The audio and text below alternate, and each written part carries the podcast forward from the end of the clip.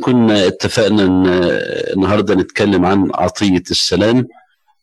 و يعني إحنا في أوشية السلام الكنيسة عملت لها أوشية مخصوص.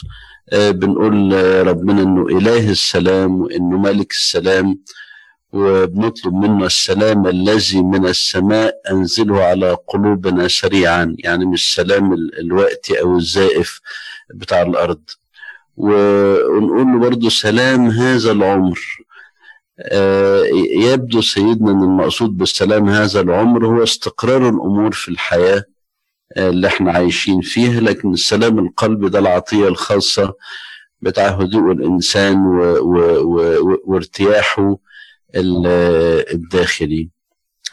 وأعتقد إن الراحة الداخلية أغلى من الفرح.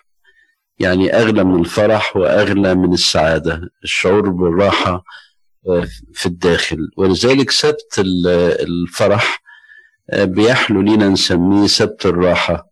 نحن استرحنا من جهة انفداء تام واسترحنا من جهة إن الام المسيح انتهت وهو يرقد في سلام في القبر في اليوم ده. ونطلب من ربنا إنه يزين كل البشر وكل الخليقة بسلام ويزينهم بكل سلام. أكتر حاجة تزين الحياة وجود سلام وجود استقرار. أفتكر قريت مرة إنه كانوا عاملين مسابقة بين مجموعة كبيرة من الفنانين الرسامين. عنوان المسابقة أحسن لوحة بتوصف السلام والهدوء والطمأنينة. وناس كتير قدموا لوحات فيها مظاهر حياة هادية وورود وحدائق وأنهار. المية بتاعتها هادية وناس قاعدين في سلام بياكلوا أو بيشربوا أو بيضحكوا. لكن اللوحة اللي فازت لوحة شكلها العام فيها اضطراب شديد. فيها أعاصير فيها أمواج فيها رياح. فيها حاجات بتتطاير آه الإضاءة فيها خفتة نتيجة ال ال ال الزوابع والأتربة لكن في جانب اللوحة آه عش صغير وفي عصفور قاعد جوه العش ده. ودي اللوحة اللي فازت.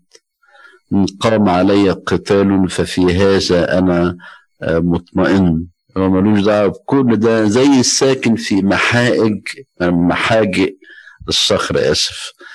يعني العشاش العالية اللي في حتت عالية في الجبل مهما يحصل هو في أمان. ونقول له يا ملك السلام أعطنا سلامك لأن كل شيء قد أعطيتنا. يعني كل اديتهولنا كلله بالسلام. ومن غير السلام كل اديتهولنا مش هيبقى مفيد قوي.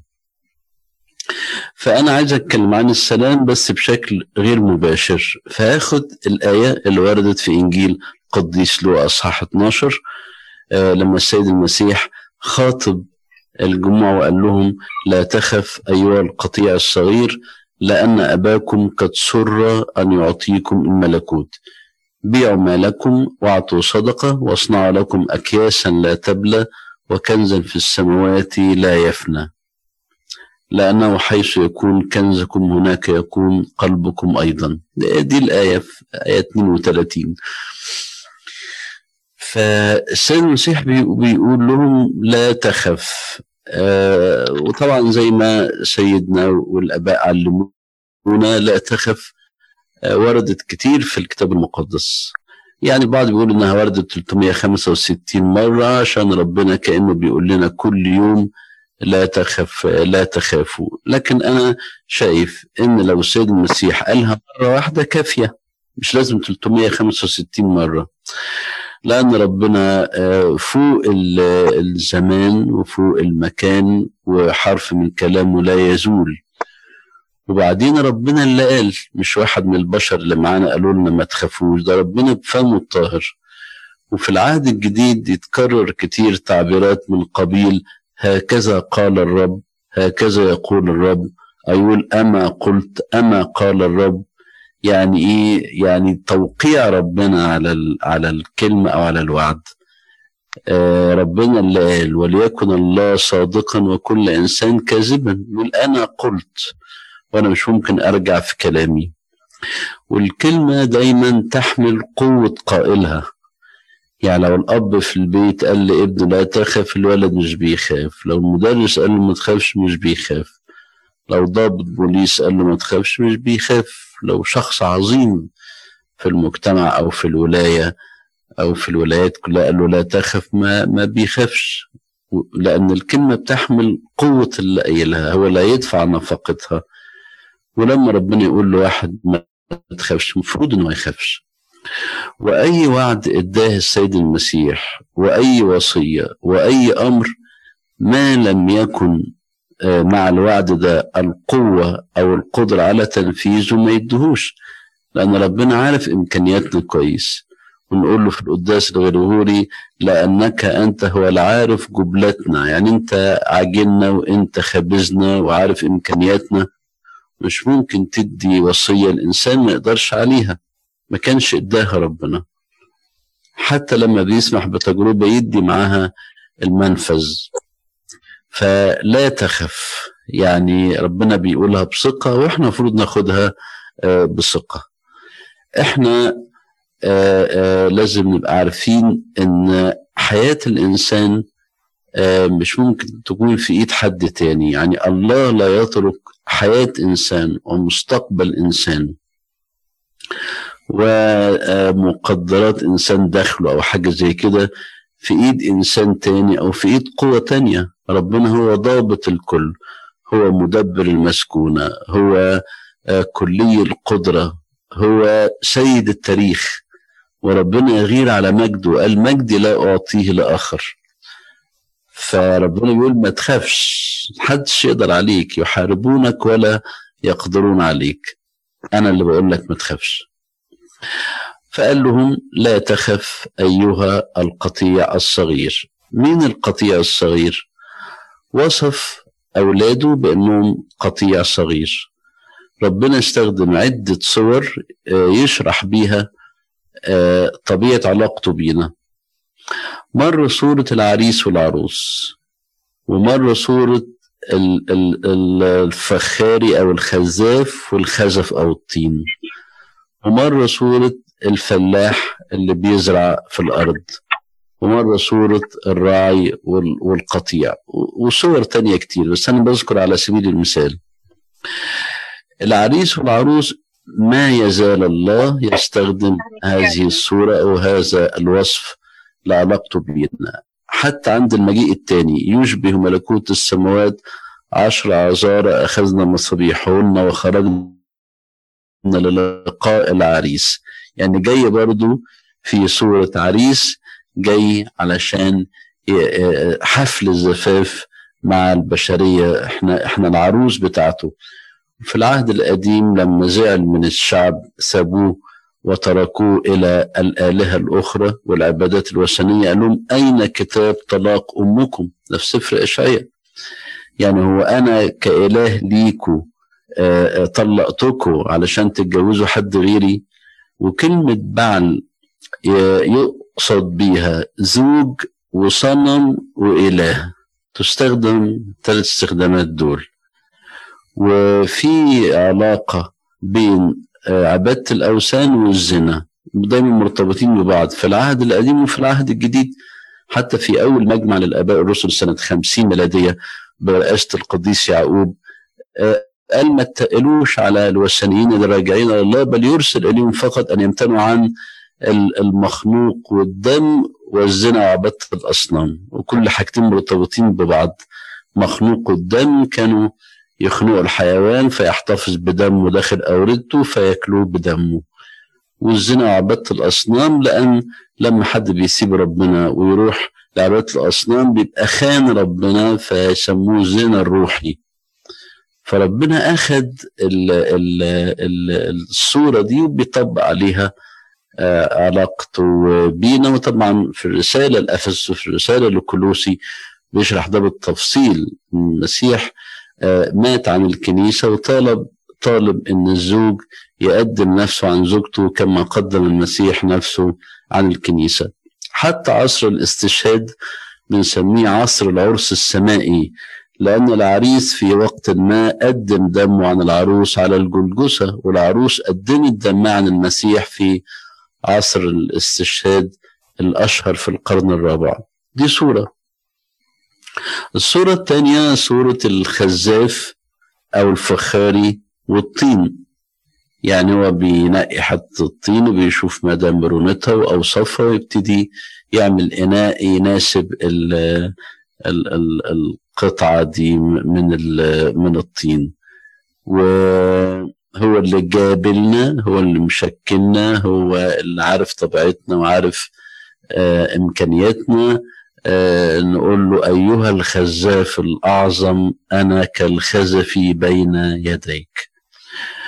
آه ورغم أن الشائع أن قطعة الفخار لما تتكسر لا نفع لها لا. هو ربنا يرممها ويصلحها ويدويها ويرجعها زي ما كانت تاني لدرجة إن يسموا الحاجات اللي موجودة في العالم حطام العالم. وحطام العالم أعتقد لها علاقة بآنية اتكسرت فمبقاش ليها قيمة يعني. الصورة الثالثة صورة الفلاح اللي بيطلع يزرع معاها البذور وبيرمي على الأرض. البذور كلمة ربنا والأرض إحنا. واستجابة الأرض للبذور بتختلف من منطقة لمنطقة وبتجيب ثمر بالتالي 30 و60 و100 وفي أرض البذور ما بتستقرش فيها وفي أرض الشوك بيخنق البذور وفي أرض في حجر تحتها والتربة قليلة فمفيش أصل ليها فبتجف فربنا يزرع كلمته للكل والناس تجاوبهم مع الكلمة بيختلف من شخص لآخر. والصورة الرابعة صورة القطيع والراعي ودي كانت أشهر صورة الحقيقة موجودة لأن منطقة اليهودية كانت تصلح للراعي أكثر مما تصلح للزراعة. فيها زراعات أيوة لكن فيها رعي أكتر وكان مألوف شكل الراعي هو ماشي ومعاه الأغنام بتاعته مألوف قصص الراعي اللي بي بي بيحافظ على أغنامه اللي بيموت من أجل غنماية اللي غنماية ضاعت وتعب لحد ما ما جابها. ترفقه بالضعاف من الأغنام. يحمل بعض حديث الولادة أو فيهم جروح أو حاجة زي كده. ثلاث صفات مهمة في الراعي إنه بيوفر للرعاية احتياجاتها.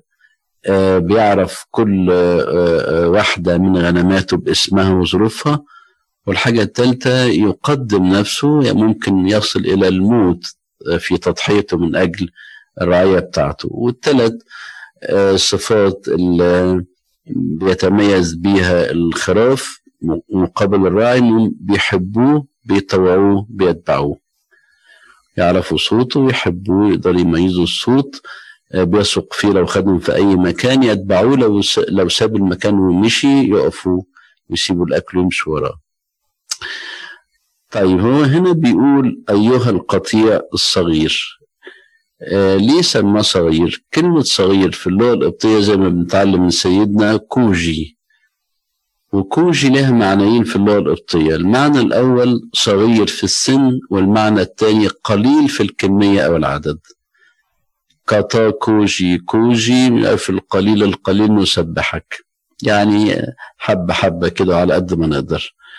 ولما أقول انك بيبي كوجي أنا الصغير مزمور 151 أنا الصغير في إخوتي. آه فوصفنا الوصفين دول. إن إحنا صغيرين يعني لذاذ ومحبوبين ودمنا خفيف وغاليين عليه زي يوسف وبنيامين. وزي صغار الحيوانات وصغار الطيور وصغار البشر كلهم بيبقوا لزاز ولطفاء ومحبوبين. فاحنا بالنسبة له كده. وكوجي من جهة الكمية إحنا قليلين. مهما كنا كتار مش نقطع ربنا. ربنا عارفنا كلنا. لو في ستة مليار دلوقتي أو أكتر شوية موجودين في العالم ربنا عارفهم كلهم. كل واحد بظروفه ونفسيته وخلفياته. ولما حد سأل في مرة إزاي ربنا بيسمع كل الناس اللي بتصلي قالوا له زي السنترال السنترال ممكن يوصل آلاف الناس ببعضها وهو معدة واحدة صغيرة. فإن كان العالم فيه هذه الإمكانية وربنا ادى العقل البشري إنه يعمل إمكانية زي كده ويعمل جهاز بهذه الإمكانيات فكان بالأحرى ربنا غير المحدود. ده بقى اللي فقد سلامه يعني. لا تخف أيها القطيع الصغير. طيب شكرا. يعني ربنا قال ما تخافوش وانتوا بالنسبة لي محبوبين وملمومين وأنا عارفكم وحافظكم في قلبي وناقشكم على إيدي. إيه بقى الحيثيات؟ ليه ما نخافش؟ إيه المناسبة؟ يعني لو أنا معدي في طرقة آه، من طرق الكنيسة وطرقات الكنيسة وقلت لواحد ما تخافش إيه مناسبتها؟ واحد عدى عليا وأنا قاعد وقال لي ما تخافش. إيه مناسبتها لازم يكون في مناسبة. لازم يكون في سبب. آه لأن أباكم قد سر أن يعطيكم الملكوت. سر أن يعطيكم الملكوت يعني الملكوت معطى على أساس هبة مش استحقاق للناس. مهما الناس جهدوا ومهما الناس تعبوا ومهما الناس شقوا حتى القديسين في مغاراتهم وحتى المعترفين بعذاباتهم وحتى الشهداء بدمائهم. كل ده لا يستحق الملكوت لأنها حياة لا تنتهي وحياة أبدية وليها مواصفات خاصة غير اللذة والفرح والمتعة اللي نعرفها هنا. فالملكوت معطى كهبة من الله وأنا لما بجاهد في حياتي بجاهد حتى أحتفظ بهذه الهبة عشان ما تنزعش مني. لأن في ناس آه، نزعت منهم الهبة دي.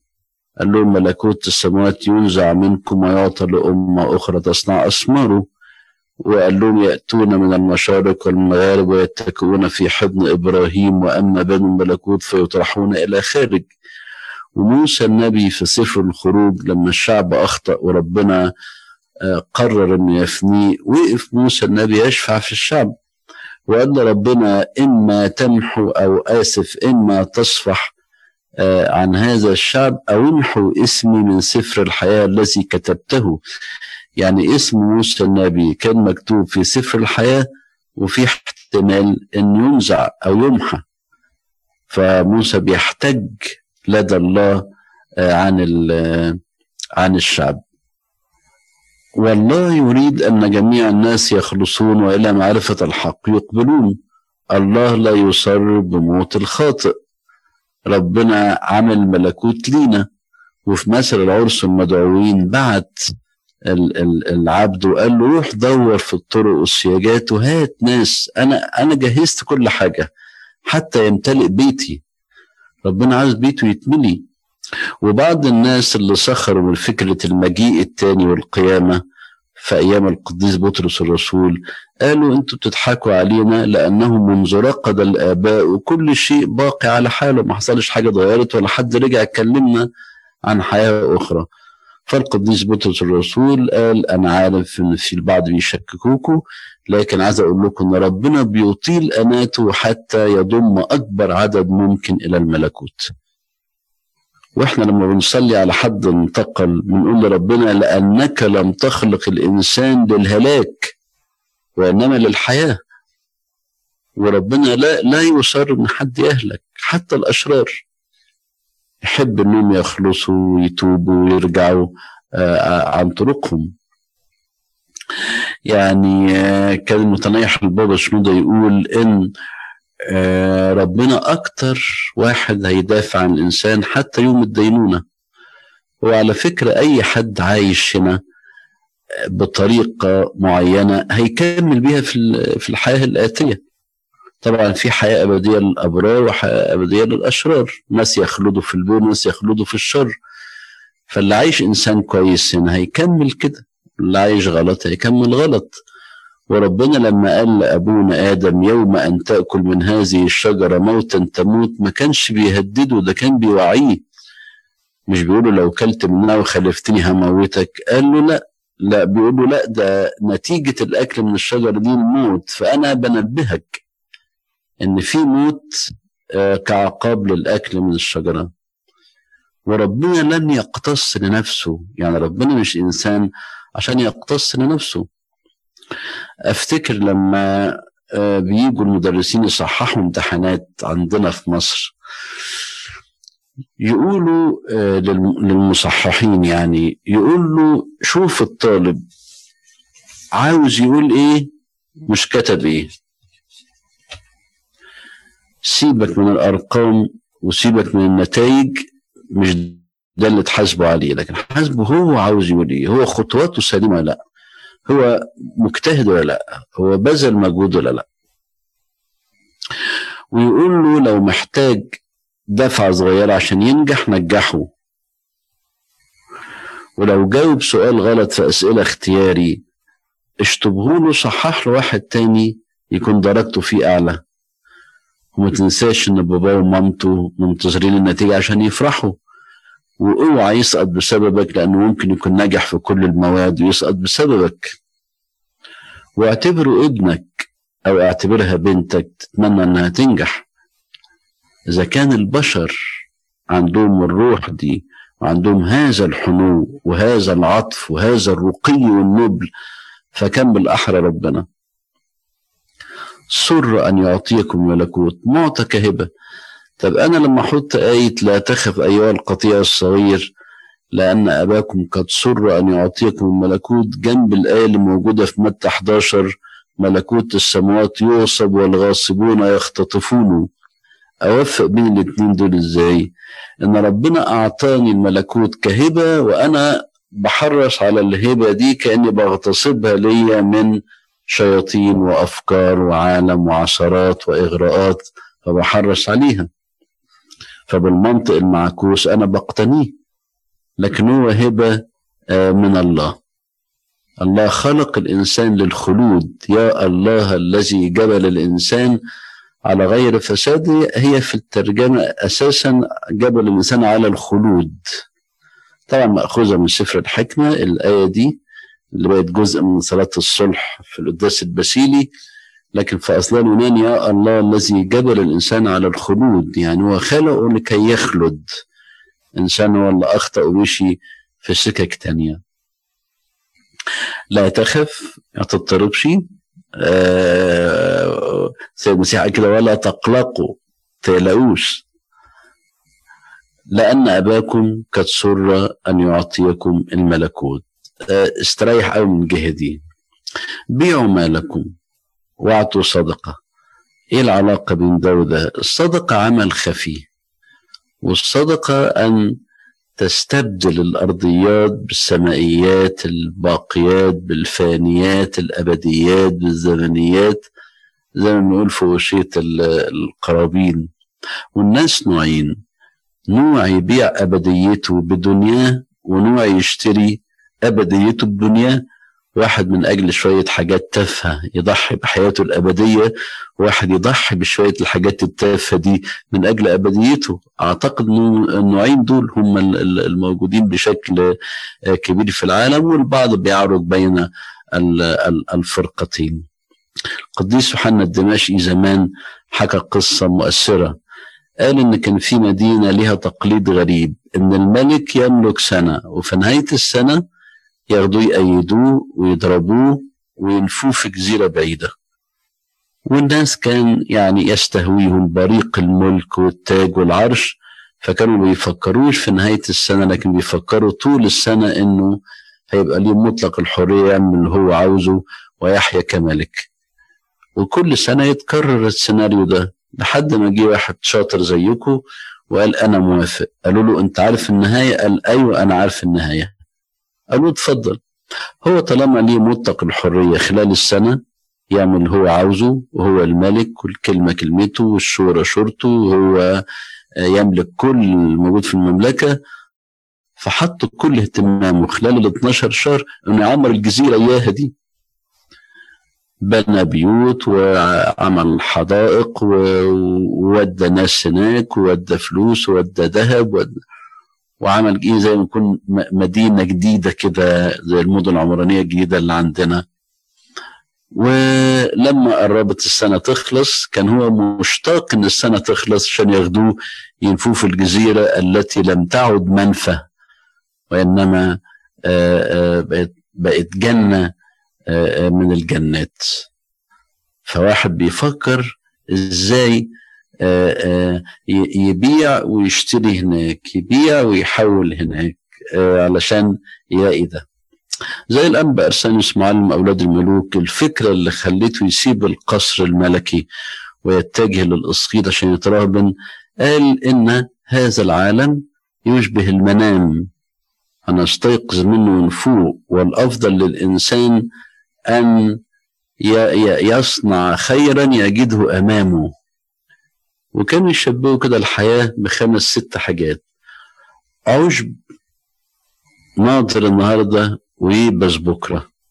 بخار يظهر قليلا ثم يضمحل. فيلم ويخلص أو مسرحية وتخلص. منام ونقوم منه ونصحى. وزي الوشيعة اللي هو المكوك اللي بيمشي بسرعة في النول بتاع النسيج. وزي العداء اللي هو اللي بيجري اللي هو مسابقات ماراثون. العداء والوشيعة مذكورين في سفر أيوب الصديق. يشبهوا الحياة بكده. فهو جاب قصة الشاب النبي اللي قدر إنه هو موجود على الأرض يحط كل همه هناك. ناس كتير على مستوى النظريات هو عارف إن الحياة هتمر والحياة هتعدي وكلنا هنموت كلام بس. لكن يترعب من سيرة الموت ويترعب من المرض ويترعب من من ال الوباء اللي موجود دلوقتي. وأحد شرور الوباء اللي موجود دلوقتي إنه ملوش قوانين ممكن أي حد يصاب بدون ما ياخد باله. ممكن حد يبقى مصاب ومفيش أعراض. ممكن حد يبقى عنده أعراض ويقدر يقاومها من خلال جسمه القوي أو أو البروتوكول بتاع العلاج. بيعوا ما لكم واعطوا صدقة. وقال لهم إن خلينا في الكنز اللي لا يفنى. أفتكر زمان حكوا لي قصة في الفيوم بعد حرب 67 الجاز يعني السولار والكيروسين والحاجات دي قلت قوي علشان معامل التكرير كانت اتضربت في حرب 67 وبيظهر في الفترات دي من يدعون أغنياء الحرب اللي بينتهزوا الفرص ويشوفوا السلع أو الحاجات اللي فيها نقص ويغتنوا بسببها. ففي واحدة طماعة قالت أنا أعمل يعني underground tank ضخم ووضبه كويس واجهزه واملاه جاز أما كان ضخم قوي. وأقفله. ولما سعر الجاز يرتفع جدا أبتدي أبيع في الجاز وعملت كده بالفعل. عملت ال tank ده ومليته جاز وقفلته كويس وسابته فترة وبتراقب السوق.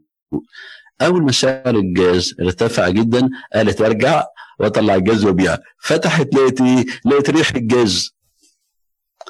لقيتش ولا نقطة جاز جوه. الجاز ده كثافته خفيفة قوي أي شرخ أي ثقب يتسرب منه. العالم كده. في النهاية كده.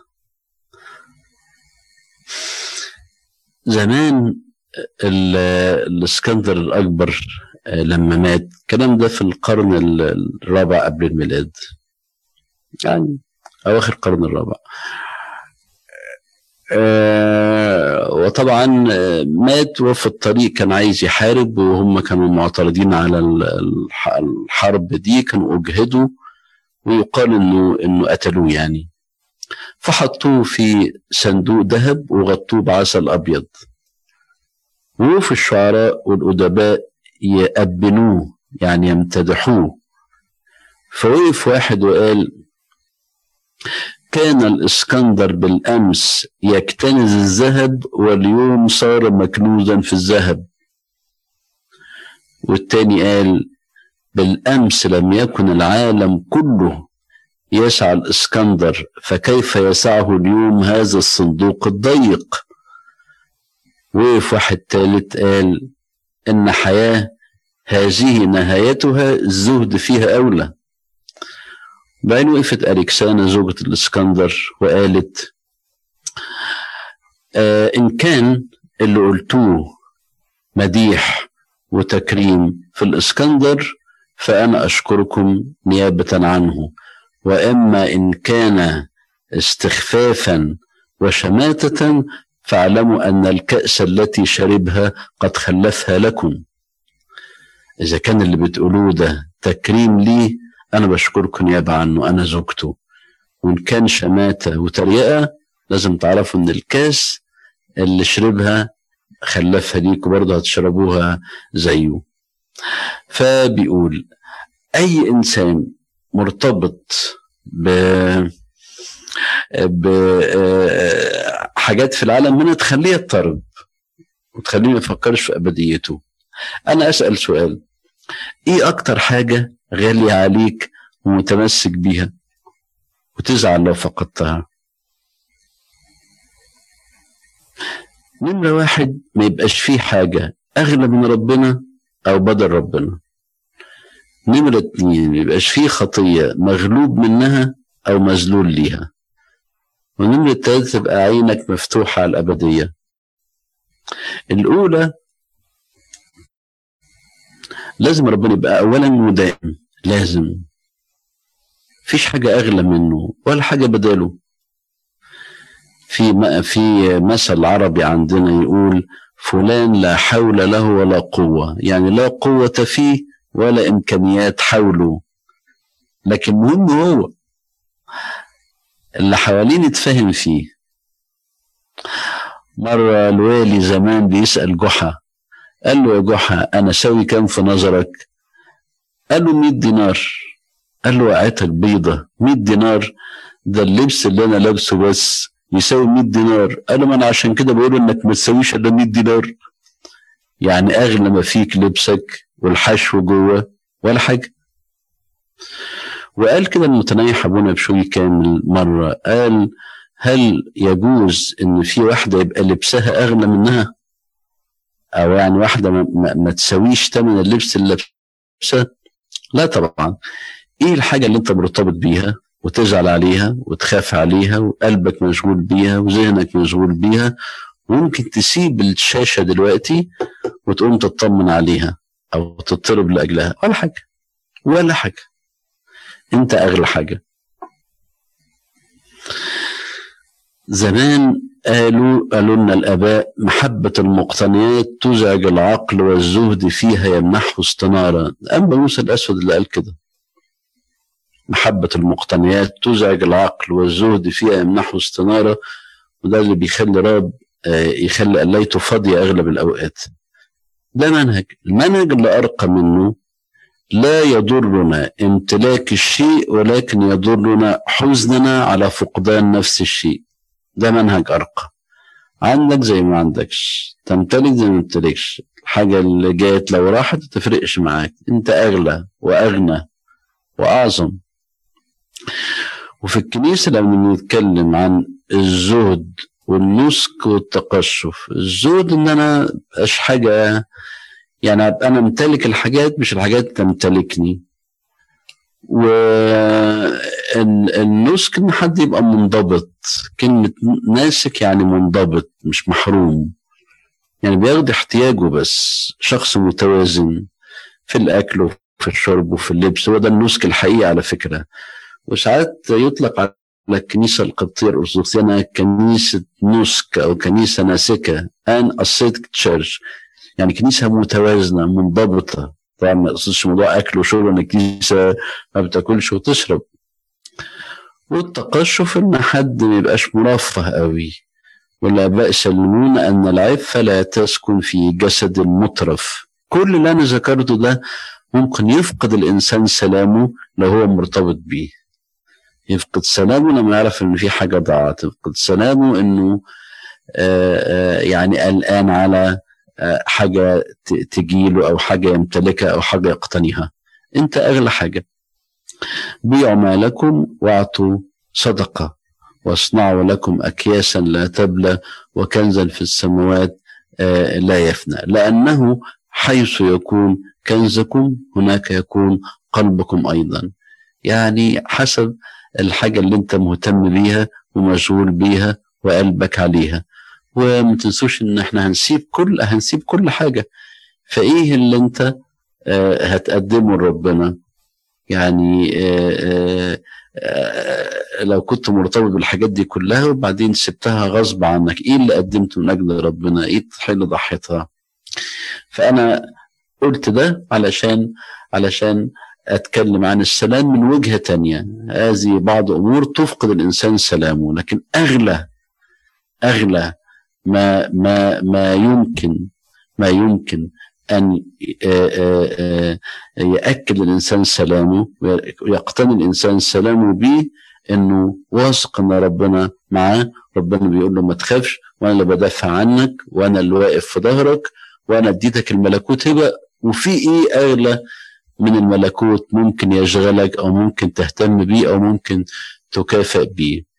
ولإلهنا المجد دائما ابديا آمين.